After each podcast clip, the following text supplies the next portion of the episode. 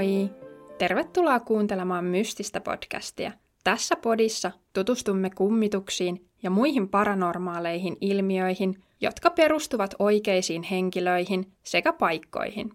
Käymme läpi monia mielenkiintoisia tapauksia historiasta nykypäivään, joten vaikka et uskoisikaan mihinkään paranormaaliin, pyydän kuuntelemaan avoimin mielin.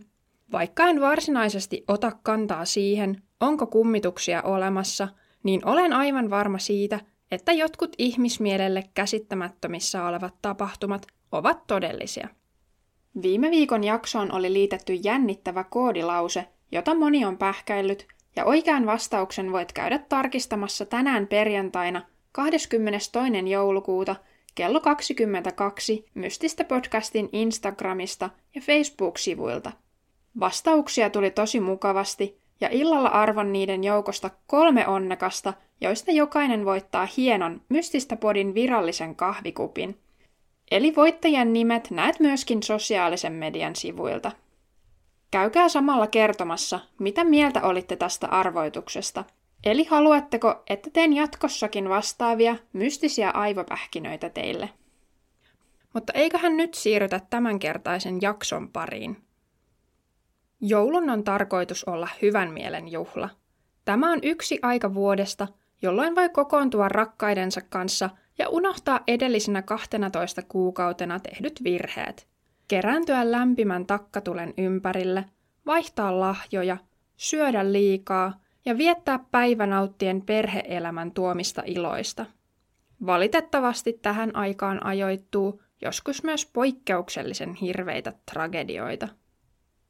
Näin kävi esimerkiksi, kun Stokesin piirikunnassa Pohjois-Carolinassa sijaitsevassa Germantonin pikkukaupungissa paljastui hirvittävä rikos eräänä joulupäivänä, ja se tulisikin ansaitsemaan paikkansa True Crime-historian aikakirjoissa.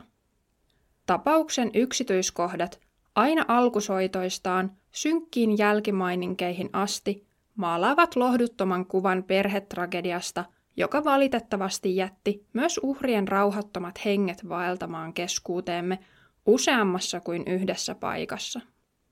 Se joulupäivä vuonna 1929 oli kylmä ja luminen, mutta meidän tarinamme kuitenkin alkaa jo joulua edeltävällä viikolla, kun 43-vuotias kaikin puolin perintavallinen tupakanviljelijä Charlie Lawson alkoi yllättäen käyttäytyä omituisesti. Charlie Lawson syntyi vuonna 1888 Lawsonvillessä Pohjois-Carolinassa. 25-vuotiaana hän nai elämänsä rakkauden Fanny Manringin, joka oli tuolloin 19-vuotias. Pariskunta sai yhdessä kahdeksan lasta, mutta toiseksi vanhin poika kuoli vain kuusi-vuotiaana vuonna 1920 keuhkokuumeeseen. Charlie onnistui säästämään riittävästi rahaa ja osti oman tilansa vuonna 1927 ja näin koko perhe muutti Germantonin pikkukaupunkiin, jossa Lawsonin perhe tuli hyvin tunnetuksi. He vaikuttivat onnellisilta ja varsin tavalliselta tupakanviljelijäperheeltä. Naapurit kuvailivat Charlia sanomalla hänen olevan ahkera, ei juonut alkoholia ja kohteli vaimoaan sekä lapsiaan hyvin – vaikka saattoi välillä olla melko tiukka. Mutta kukaan ei tiedä oikeasti, mitä naapurien suljettujen ovien takana todellisuudessa tapahtuu. Viikkoa ennen joulua vuonna 1929 Charlie pakkasi 37-vuotiaan vaimonsa Fanin sekä seitsemän lastaan autoonsa. Lapsista esikoinen oli tällä hetkellä 17, kun taas Kuopus vastasyntynyt. He ajoivat läheiseen kaupunkiin, jossa Charlie osti kaikille perheenjäsenilleen uudet vaatteet. Tämä oli tavallisesta poikkeavaa köyhälle työväenluokkaan kuuluvalle perheelle, joka harvoin tuhlasi rahaa muuhun kuin aivan välttämättömään. Uusia vaatteita, varsinkin koko perheelle, pidettiin todella luksuksena. Vielä kun ottaa huomioon, että suuri lama oli juuri alkanut, tämä oli todella poikkeuksellista käytöstä. Charlie ohjeisti perhettään pitämään uudet vaatteet yllään, kun he seuraavaksi menivät paikalliseen valokuvaamoon. Siellä heistä otettiin ensimmäinen, mutta samalla myös viimeinen perhepotretti. mies sanoi, että tämä kaikki oli osa suurempaa jouluyllätystä. Myös valokuvaus oli tuohon aikaan todella kallista ja lähinnä vain rikkaiden etuoikeus. Kun joulupäivä vihdoin saapui, perheen 17-vuotias tytär Marie nousi aikaisin leipoakseen kakun. Ensin hän sekoitti yhteen voita, sokeria sekä munanvalkuaisia ja lopuksi lisäsi jauhoja sekä kupillisen rusinoita. Valmiin taikinan tyttö jakoi kahteen pyörään kakkuvuokaan. Kakku oli jäähtymässä pöydällä ja pian Marin bravuuri jälkiruoka olisi kuorutettu, koristeltu ja valmis perheen yhteistä jouluateriaa varten. Samaan aikaan Charlie, joka oli ollut metsästämässä jäniksiä vanhimman poikansa, 16-vuotiaan Arthurin kanssa, palasi kotiin. Mies lähetti Arthurin heti ostamaan haulikon patruunoita kaupungilta, jotta myöhemmin voitaisiin jatkaa jänisjahtia. Vähän sen jälkeen, kun Arthur oli lähtenyt, myös perheen keskimmäiset tyttäret, 12-vuotias Carrie yhdessä seitsemänvuotiaan pikkusiskonsa Mabelin kanssa, olivat poistumassa kodista, aikeinaan käydä toivottamassa hyvää joulua setänsä ja tätinsä luona, jotka asuivat lähellä. Mutta he eivät koskaan saapuisi määränpäähänsä, sillä kukaan ei tiennyt, että perheen isä Charlie oli piiloutunut pihalla olevaan latoon odottamaan haulikkonsa kanssa.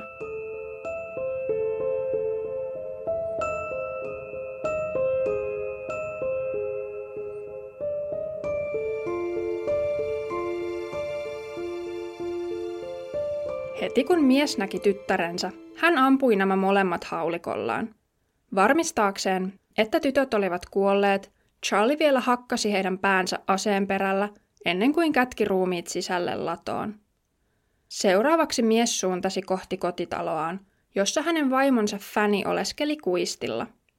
Nainen ei piitannut kuulemistaan laukauksista tai siitä, että hänen miehensä käveli häntä kohti asekädessään, sillä jänisten metsästys jouluna oli perinteinen paikallinen tapa. Seuraavaksi Charlie kuitenkin ampui vaimoaan rintaan ja nainen kuoli välittömästi. Sisällä talossa miestä oli vastassa vanhin tytär Marie, joka oli hysteerinen kuultuaan laukauksen. Charlie ei tuhlannut aikaa, vaan ampui myös häntä rintaan ja ryhtyi sitten etsimään nuorempia lapsiaan. Neljävuotias James sekä kaksivuotias Raymond olivat yrittäneet piiloutua, mutta turhaan. Isä löysi heidät pian ja verilöyly jatkui, kun Charlie ampui myös poikansa. Talossa oli jäljellä enää vain neljän kuukauden ikäinen Mary Lou, joka makasi kehdossaan. Vauvan mies päätti hakata aseen perällä ampumisen sijaan. Jotkin todisteet viittaavat siihen, että Fanny saattoi pidellä vauvaansa sylissään, kun häntä ammuttiin. Tämä tarkoittaisi sitä, että Charlie oli kantanut nuorimman lapsensa itse kehtoon, jonne lopulta tappoi tämän. Kun Arthur palasi kotiin asioiltaan, häntä kohtasi lohduton näky. Hänen äitinsä ja kaikki sisaruksensa olivat kuolleet. Kaikki seitsemän ruumista oli aseteltu riviin, kädet ristissä rinnan päällä ja kivi tyynynä pään alla. Mutta hänen isänsä ei kuitenkaan näkynyt missään. Niinpä poika meni hälyttämään apua ja pian poliisien lisäksi paikalle alkoi kokoontua ihmisiä ihmettelemään tapahtunutta. Useita tunteja kului, eikä Charlin sijainnista vieläkään ollut mitään havaintoa. Sitten hiljainen puheensorina katkesi, kun kaikkien paikalla olijoiden korviin kantautui ääni läheisestä metsästä. Se oli yksi ainoa laukaus. Poliisit menivät tutkimaan laukauksen lähdettä ja Charlin ruumis löydettiinkin nopeasti metsästä, jalanjälkien ympäröimänä. Hän oli riistänyt oman henkensä ampumalla itseään päähän. Mies oli kantanut kirjeitä, jotka oli osoitettu hänen vanhemmilleen, ja näytti siltä, että hän oli käyttänyt paljon aikaa kävellen ympäri puuta ennen kuin päätti vihdoin päättää myös oman elämänsä. Nuo kirjeet eivät tarjonneet minkäänlaista selitystä miehen teoille. Molemmissa luki vain yksi kesken jäänyt lause. Toisessa vapaasti suomennettuna, ketään ei voi syyttää mutta. Ja toisessa, ongelmat voivat aiheuttaa. Kukaan ei tiedä varmaksi, miksi Charlie Lawson päättyi tällaiseen hirmutekoon tuona joulupäivänä, mutta kuten arvata saattaa, erilaisia teorioita on esitetty. Pitkän aikaa miehen elossa olleet sukulaiset sekä ystävät olivat vakuuttuneita, että kyseessä oli päävamman aiheuttama hulluus. Sillä joitain kuukausia aiemmin Charlie oli kunnostanut taloaan yhdessä vaimonsa Fannin ja vanhimpien lastensa Arthurin ja Marien kanssa. Irrottaessaan mätiä lautoja, Charlie onnistui vahingossa lyömään itseään otsaan kirveellä. Tämän jälkeen hän alkoi valittaa perheen lääkärille kärsivänsä kovista päänsäryistä sekä unettomuudesta ja käyttäytyi muutenkin arvaamattomasti. Charlin käly on kertonut, että oireet alkoivat olla niin pahoja, että mies ei kyennyt töihin tai lepäämään kunnolla. Lääkäri kertoi tapahtumien jälkeen, että Charlilla vaikutti olleen jonkinlainen hermostollinen häiriö. Ruumiin avauksessa havaittiin jonkinlaista haurastumaa aivoissa, joten aivot irrotettiin ja lähetettiin tarkempiin tutkimuksiin, joissa tosin ei löydetty minkäänlaisia merkkejä aivovammasta. Tämä oli vallitseva teoria aina vuoteen 1990 asti, vaikka teko vaikuttikin enemmän ennalta harkitulta kuin vain hetken mielijohteelta. Seuraavaksi huomattavasti kammottavampi teoria nousi päivänvaloon. Jo heti murhien jälkeen oli liikkunut huhuja, että vanhin tytär Marie oli joutunut insestin uhriksi isänsä toimesta ja tullut lopulta raskaaksi.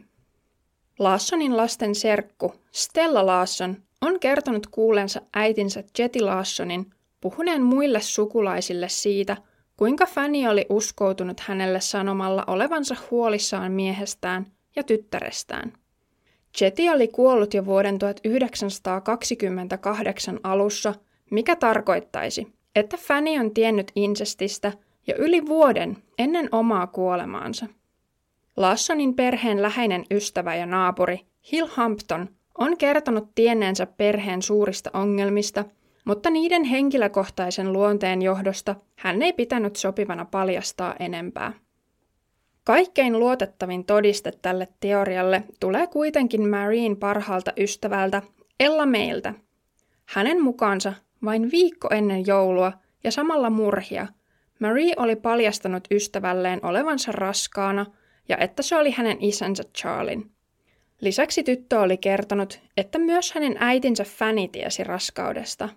Mitkään viralliset lähteet eivät kuitenkaan ole vahvistaneet raskautta, joten kaikki on vain spekulaatiota. Mutta ainakin osa Laassonien elossa olevista sukulaisista ovat hyväksyneet tämän selitykseksi. Se on myös mysteeri, miksi Charlie päätti säästää vanhimman poikansa Arthurin hengen – koska hänet selkeästi lähetettiin tarkoituksella pois siksi aikaa. Yksi selitys tälle toki on se, että Arthur oli perheenjäsenistä ainoa, joka olisi voinut tehdä todellista vastarintaa. Kuuluisasta perhepotretista näkee, että poika oli isänsä pitempi ja muutenkin raskasrakenteisempi. Toinen vaihtoehto on toki myös se, että läpi historian ensimmäinen poika on ollut tärkeä, erityisesti isälle. Muitakin selityksiä tapahtuneelle on keksitty, kuten varsin mahdollinen taloudellinen puoli. Olihan suuri lama juuri alkanut. Tai uskomattomampia tarinoita siitä, että Charlie lavastettiin murhaajaksi ja oikeasti tekijä oli joku ulkopuolinen. Tämä kuitenkin vaikuttaa erittäin epätodennäköiseltä.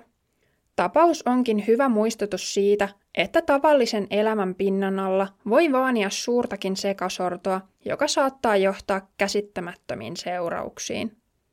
Kaikki, ketä Laassonit olivat ikinä tunteneet, tulivat saattamaan heidät viimeiselle matkalleen, kun koko perhe laskettiin yhteisen haudan lepoon 27. joulukuuta. Läheisten suru oli eittämättä aitoa ja käsin kosketeltavaa, mutta samaa ei voida sanoa niistä viidestä tuhannesta ulkopuolisesta, jotka olivat ahtautuneet hautausmaalle seuraamaan tapahtumaa. Nämä ihmiset olivat tulleet paikalle puhtaasta uteliaisuudesta, koska murha itse murha oli etusivun juttu kaikissa sanomalehdissä. Jokainen halusi nähdä vainajien ruumiit itse. Monet hautausmaalla käyneistä vierailivat myös Laassonien talolla. Talo oli tismalleen siinä kunnossa, jossa se oli murhapäivänä. Lasten leluja pitkin poikin ja joulukuusi koristi perheen olohuonetta. Lattiat suorastaan lainehtivat verestä ja sitä kerättiin matkamuistoiksi. Eräälläkin perheellä oli tarinan mukaan purkillinen fänin verta useita vuosia. Puu, jonka luona Charlie oli kuollut, oli pian kuorittu kaarnasta, sillä kaikki halusivat jonkin muistoesineen. Charlin veli Marian sai tästä idean, koska eloon jäänyt poika Arthur tarvitsi rahaa asuntolainan lyhennykseen. Talon ympärille pystytettiin aita ja sisään pääsi maksamalla 25 penniä. Parhaimpina päivinä jopa 500 ihmistä kävi talolla. Monet heistä nappasivat muistoksi rusinoita Marine murhapäivän aamuna leipomasta kakusta. Niinpä tämä kakku oli suojattava lasikuvulla, jonka alla sitä säilytettiin peräti viisi vuotta. Kun perheen omaisuus huutokaupattiin vuoden 1930 lopulla, murhaase oli suurin vetonaula. Se myytiin ilmeisen hyvällä summalla, samoin kuin muutkin Charlin omistamat aseet. Kaikesta tästä kiihkeästä kaupallisesta toiminnasta huolimatta silmiinpistävin muisto kaikista on kuitenkin Charlin itsensä järjestämä. Sillä viikkoa aiemmin ikuistettu perhepotretti komeili kaikkien yhdysvaltalaisten sanomalehtien kansissa. Siinä Charlie seisoo vaimonsa ja vanhimman tyttärensä välissä, kasvoillaan luja, patriarkaalinen ilme. Ainoana tästä traagisesta päivästä hengissä selvinnyt poika Arthur asui sukulaistensa luona ja meni lopulta naimisiin Nina Baibi-nimisen naisen kanssa. He saivat yhdessä neljä lasta, mutta valitettavasti myös Arthurin elämä päättyi aivan liian aikaisin, sillä hän kuoli auto-onnettomuudessa vuonna 1945 ollessaan vain 32-vuotias. Kummitustarinoita alkoi nousta esiin Laassonien talolta jo heti murhien jälkeen. Tarinan mukaan vanhimman tyttären, Marine kuollessa, keittiössä ollut manttelikello oli pysähtynyt. Ihmiset kuitenkin usein kuulivat yhä sen tikityksen. Vierailijat kokivat usein selittämätöntä kauhun tunnetta ja tukahduttavaa surua, aivan kuin he tuntisivat uhrien tunteet tuolta päivältä. Kosteina öinä kerrottiin myös, että lattioissa oleva veri virtasi takaisin ylös ja sai lattiat näyttämään siltä, kuin ne vuotaisivat verta. Useampi kuin yksi ihminen raportoi nähneensä kahden pienen lapsen leikkivän siellä täällä talossa. Myöhemmin nähdessään kuuluisan Laassonien perhevalokuvan, he tajusivat, että kyseessä oli murhatut lapset, Mabel ja Raymond. Läheisessä metsässäkin on kuultu leikkivien ja nauravien lasten ääniä. Monet talon lähellä asuneet näkivät ikkunoissa valoja, vaikka kukaan ei enää asunut talossa, ja useat kuulivat myös äänen, joka muistutti itkua kantautuvan autiosta talosta. Kun talo suljettiin ulkopuolisilta, ainakin kertoman mukaan osa sen lattiasta purettiin, ja näitä samoja lautoja käytettiin sillan rakentamiseen melko lähelle murhapaikkaa.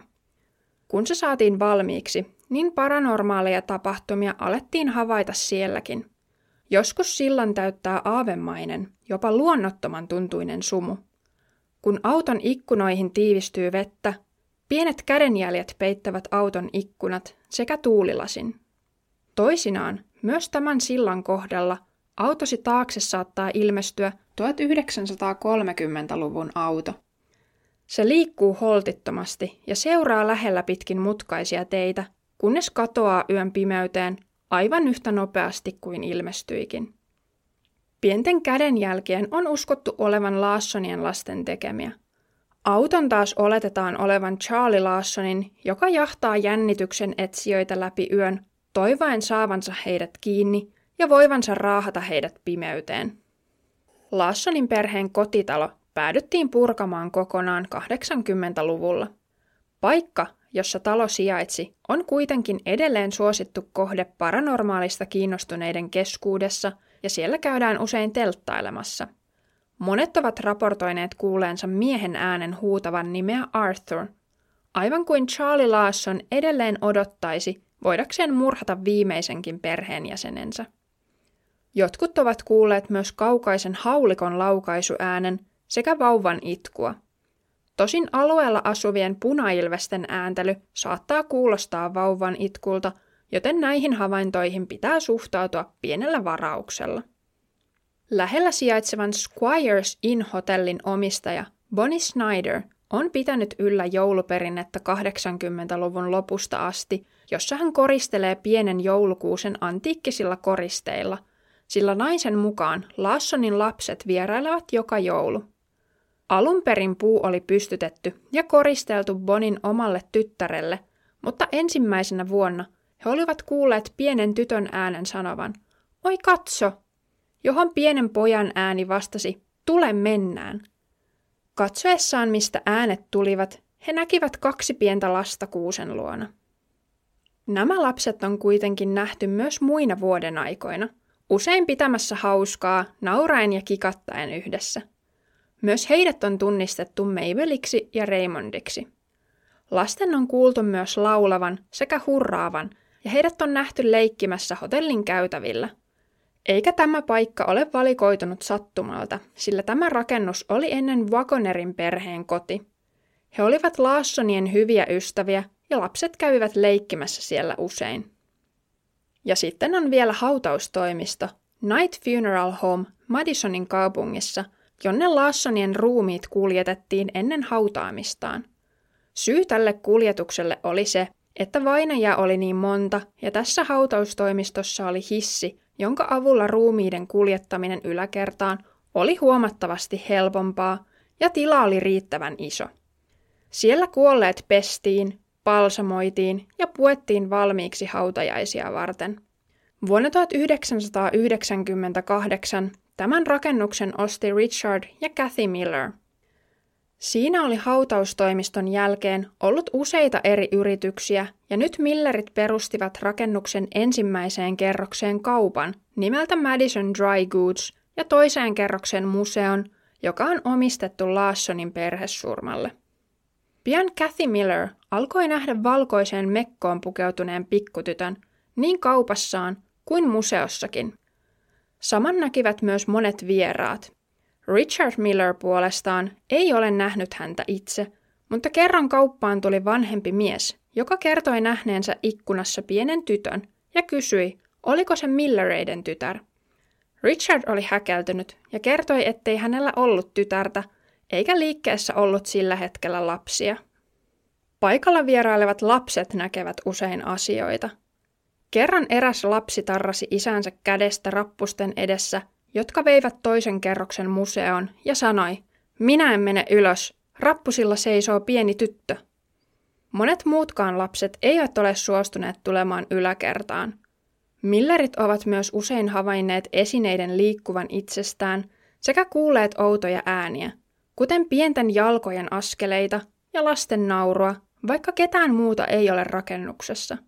Useat vierailijat tuntevat selkäpiitä karmivan tunteen, että he eivät ole yksin. Vuonna 2023 liikkeen museoineen osti Michael Smith-niminen mies. Hänkin on kuullut usein askeleita ja outoja kolahduksia, vaikka paikalla ei ole muita kuin hän. Mies on myös nähnyt valkoiseen mekkoon pukeutuneen pikkutytön. Paikalla käynyt media kertoi myös saaneensa yhteyden itse Charlie Lawsoniin, mutta muita havaintoja hänestä ei ole tehty. Uusi omistaja on sanonut, ettei halua jäädä yksin rakennukseen pimeän tulon jälkeen. Eikä edes perheen hauta ole säästynyt kummittelulta. Siellä öisin vierailevat ovat nähneet pitkään hameeseen pukeutuneen naisen kiertelemässä haudan lähistöllä. Ei ole varmaa, onko kyseessä vanhin tytär Marie vai kenties hänen äitinsä Fanny. Silmän räpäyksessä hän on kuitenkin kadonnut. Kerrotaan myös, että syksyn tippuneet puunlehdet peittävät kaikki muut haudat, paitsi Charlin. Eräät haudalla käyneet levittivät kerran lehtiä myös sille, jotta se olisi yhtenäisemmän näköinen. Käännyttyään kävelläkseen pois, he vielä vilkaisivat taaksepäin, ja hauta olikin jälleen täysin lehdetön.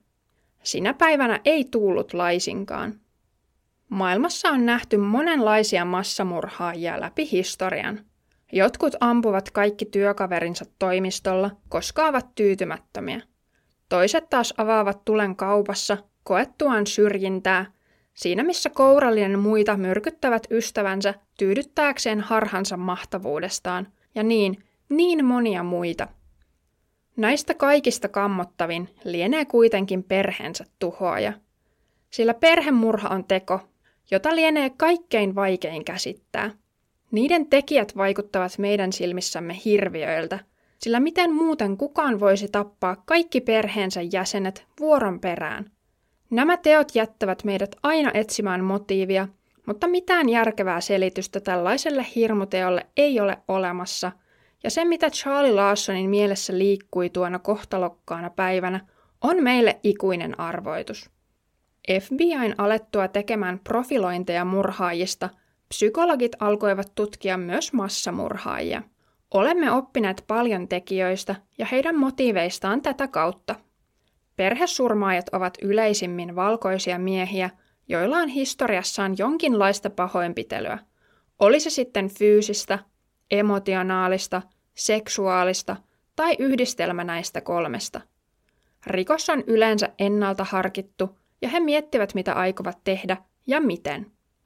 Tappaminen tapahtuu todennäköisimmin silloin, kun tekijällä on mahdollisuus saada käsinsä ase. Charlie Larsonin kohdalla aseita oli useita. Profiiliin kuuluu myös se, että tekijä valitsee usein murhan toteutuspäiväksi jonkin erityisen päivän, koska teon liittäminen johonkin suureen tapahtumaan lisää sen merkitystä. Se saattaa olla esimerkiksi isänpäivä, hääpäivä tai vaikka syntymäpäivä, tai kuten Charlin tapauksessa, joulupäivä. Mitä motiiveihin tulee, raha on yksi todennäköisimmistä. Yhdistettynä johonkin mielenterveysongelmaan, kuten masennukseen tai arvottomuuden tunteeseen.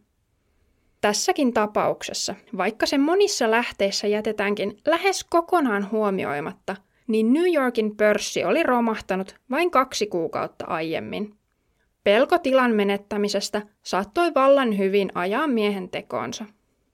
Mitä insestiteoriaan tulee, seksuaalinen hyväksikäyttö joko uhrina tai tekijänä on myös virallisesti mahdollisena pidetty motiivi perhesurmalle, vaikkakin harvinainen sellainen. Se on houkutteleva tarina, koska se tekee kaikesta helpommin perusteltavaa.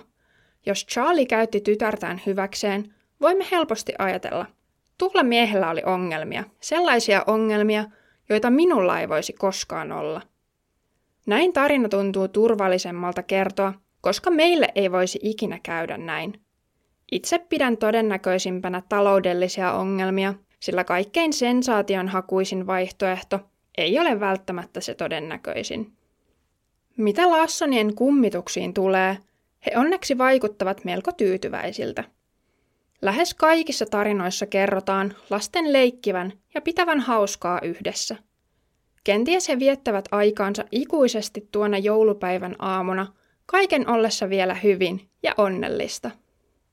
Ennen talon purkamista monet kokivat pelon tunnetta, mutta kenties nämä kummittelemaan jääneet tunteet ovat kadonneet rakennuksen mukana. Jotkut uskovat Lawsonien kummittelevan siksi, että Charlie haudattiin samaan hautaan uhriensa kanssa. Tämä oli aikanaan kiistanalainen – ja paljon puhetta aiheuttanut päätös. Mutta toisaalta on muutenkin hyvin tavallista, että tällaiset veriteot jättävät jälkensä niihin liittyviin paikkoihin. Tämän perhesurman vaikutukset näkyivät kaiken lisäksi myös kulttuurin saralla. Vuoden 1930 alussa, vain kolme kuukautta murhien jälkeen, Smith and the Carolina Buddies yhtye äänitti kappaleen The Murder of the Lawson Family, eli Lawsonin perheen murha. Se oli yksi sen vuoden suosituimpia kappaleita. Monet muutkin ovat levyttäneet tämän kappaleen, ja suosituin versio taitaa olla Stanley Brothersin vuonna 1956 äänittämä versio. Se kuulostaa lähes virreltä, ja he imevät koko jutusta kaiken pimeyden pois, keskittyen yhteen kysymykseen. Miksi? Lisäksi tapauksesta on kirjoitettu useita kirjoja. Itse asiassa koko insestiteoria on peräisin eräältä kirjailijalta, joka haastatteli Lawsonin perheen tunteneita ihmisiä kirjaansa The Meaning of Our Tears varten. Hyytävät tapahtumat tuona kohtalokkaana joulupäivänä vuonna 1929 kiehtovat ja kauhistuttavat edelleen kaikkia, jotka tutustuvat tarinaan. Kun puhtaan valkoinen lumipeite laskeutui pehmeästi Germantonin kaupungin ylle tuona vuonna, Laassonin perheen veri tuhrimaan ja jätti pysyvän jälkensä historiaan. Kiitos kun kuuntelit Mystistä podcastin tämänkertaisen jakson. Käy ottamassa Facebook- sekä Instagram-tilit seurantaan, ja seuraavalla kerralla on luvassa mielenkiintoinen jakso, jonka tekemistä olen innolla odottanut jo pitemmän aikaa, joten palataan taas ensi perjantaina, sillä Mystistä podcast ei lepää pyhinäkään.